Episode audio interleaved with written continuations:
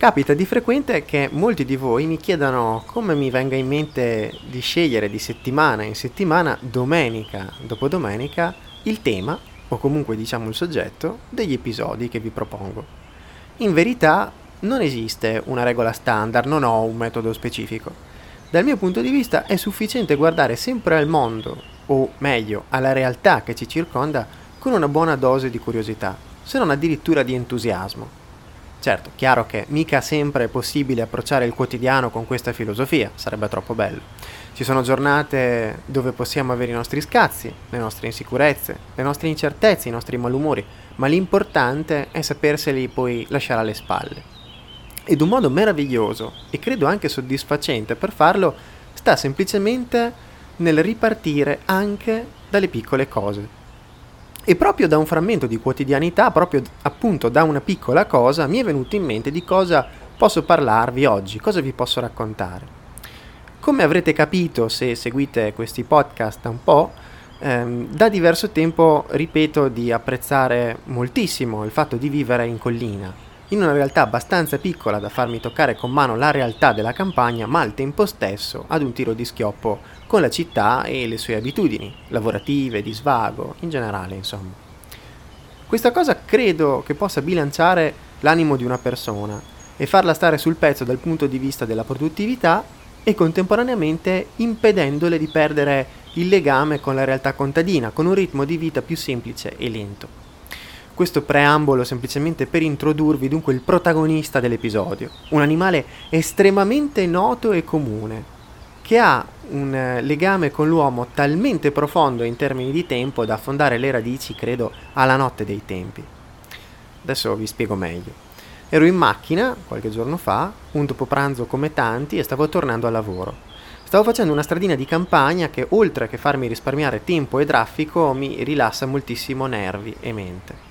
All'improvviso, spavaldo e fiero, a una cinquantina di metri innanzi, mi si para, sbucando dai campi e ponendosi al centro della carreggiata, un bellissimo gallo.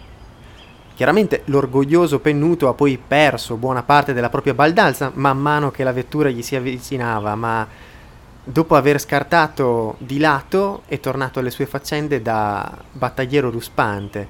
Però ecco, tuttavia una gran curiosità in quel momento mi ha preso, mi ha preso proprio di getto e ho pensato che effettivamente dietro un animale così diffuso e così popolare come il re di qualsiasi fattoria esiste un mondo di simbologia e cultura che troppo spesso abbiamo dato per scontato. Il gallo è originario dell'Asia, dove pare sia stato addomesticato ben 7500 anni fa. E il gallo dalla Persia era poi passato all'Egitto, dall'Egitto in Grecia, da Atene a Roma.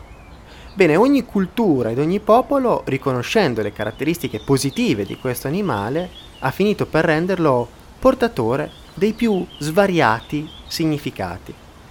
Premessa. Il nome scientifico del gallo è Gallus gallus domesticus. Prende il suo nome dalla radice indoeuropea gargal, il cui significato è gridare, appunto. E come si presenta?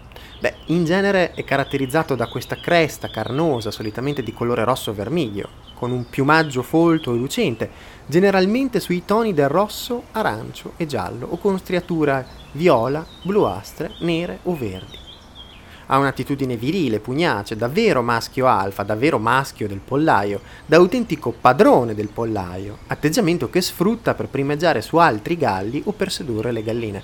Per questo motivo è simbolo di potenza sessuale e forza e sempre per questo motivo ben capiamo subito il concetto della famosa frase fare il galletto quando vogliamo rendere l'idea di un tipetto un po' arrogantello e magari anche di bella presenza. Animale dunque di buona salute e prestanza e questo ha finito anche per rendergli merito di simboleggiare nel mondo della medicina l'attenzione diagnostica, ossia lo scrupoloso modus operandi con cui il buon medico deve vigilare affinché si possa sempre intervenire tempestivamente. Questa propensione ad essere ligio al dovere, metodico e appunto allerta, vigile, lo ha reso un inestimabile alleato ed amico per l'uomo del passato e dei campi, ponendolo, credo, secondo unicamente al cane, come amico dell'uomo. Ma cosa conosciamo del gallo fin dalla tenera età? Cosa associamo subito adesso, vedendo un esemplare? Indubbiamente pensiamo al suo canto. Sin dai tempi antichi, sentirlo cantare rappresentava il simbolo della rinascita, dell'alba, del risveglio e della luce. Simbolicamente, col suo canto, ai primi raggi del sole, il gallo trasporta le anime lontano dal buio delle tenebre, risvegliandole per godere della luce. Secondo la tradizione popolare, riportata e tramandata addirittura da Plinio il Vecchio, il canto solare di questo animale era così potente da scacciare leoni, basilischi e ogni altro animale che popolasse sogni inquieti nell'individuo. Proprio per questo nel Medioevo a chi soffriva di incubi veniva somministrata la cresta di gallo come dieta galvanizzante e terapeutica. Ma tanto nel cristianesimo quanto nelle tradizioni pagane troviamo ampie simbologie legate al nostro amico pennuto. Con l'avvento del cristianesimo infatti il gallo diventa simbolo della resurrezione.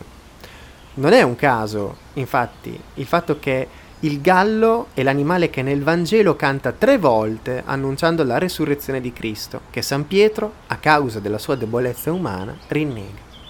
In questo caso il gallo rappresenta il trionfo del Cristo sulle tenebre, la vittoria della vita contro la morte. Il gallo è anche simbolo della buona predicazione. Così come il canto del gallo risveglia dalle tenebre, il prelato, attraverso la vigilanza e la buona predicazione, trae in salvo i suoi fedeli dal buio del peccato. E proprio a causa di questo significato, molto spesso il gallo lo troviamo sulla cima dei campanili come segnavento. Pensateci, anche nelle abitazioni di campagna, questa è una cosa frequente. Ma tuttavia nemmeno la mitologia classica si è sottratta dal rendere omaggio al nostro orgoglioso amico pennuto. Infatti, nella Grecia antica, eh, la leggenda voleva che Ares, dio della guerra, quando si incontrava di nascosto con Afrodite, che era già moglie di Efesto, si faceva accompagnare da un ragazzo, il cui nome era Alectrione. Il compito principale del ragazzo era quello di svegliare Ares all'alba, quando la luce del sole avrebbe potuto far scoprire i due amanti. Ma una notte Alectrione si addormentò e non riuscì a svegliare il suo padrone.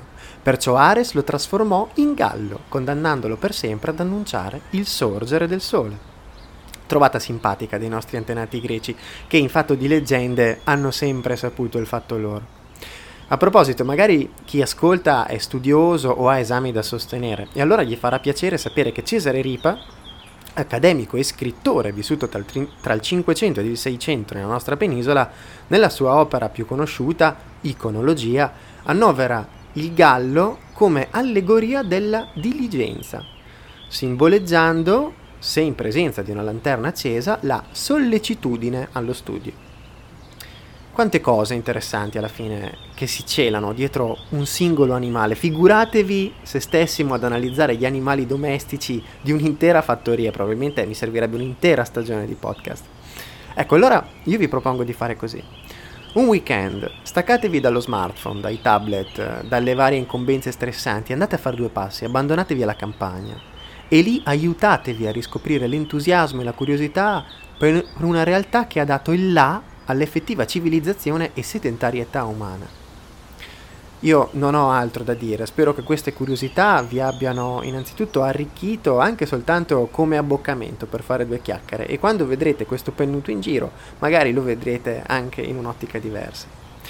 Con l'augurio di avervi fatto trascorrere qualche piacevole minuto di serenità ascoltando queste piccole curiosità, vi ringrazio ancora una volta per essere stati in mia compagnia e vi invito a mettere follow sulla pagina di Spotify dei podcast di Carrassario Racconta. Un saluto a tutti gli amici ruspanti e anzi un arrivederci a domenica prossima. E sempre viva le nostre passioni.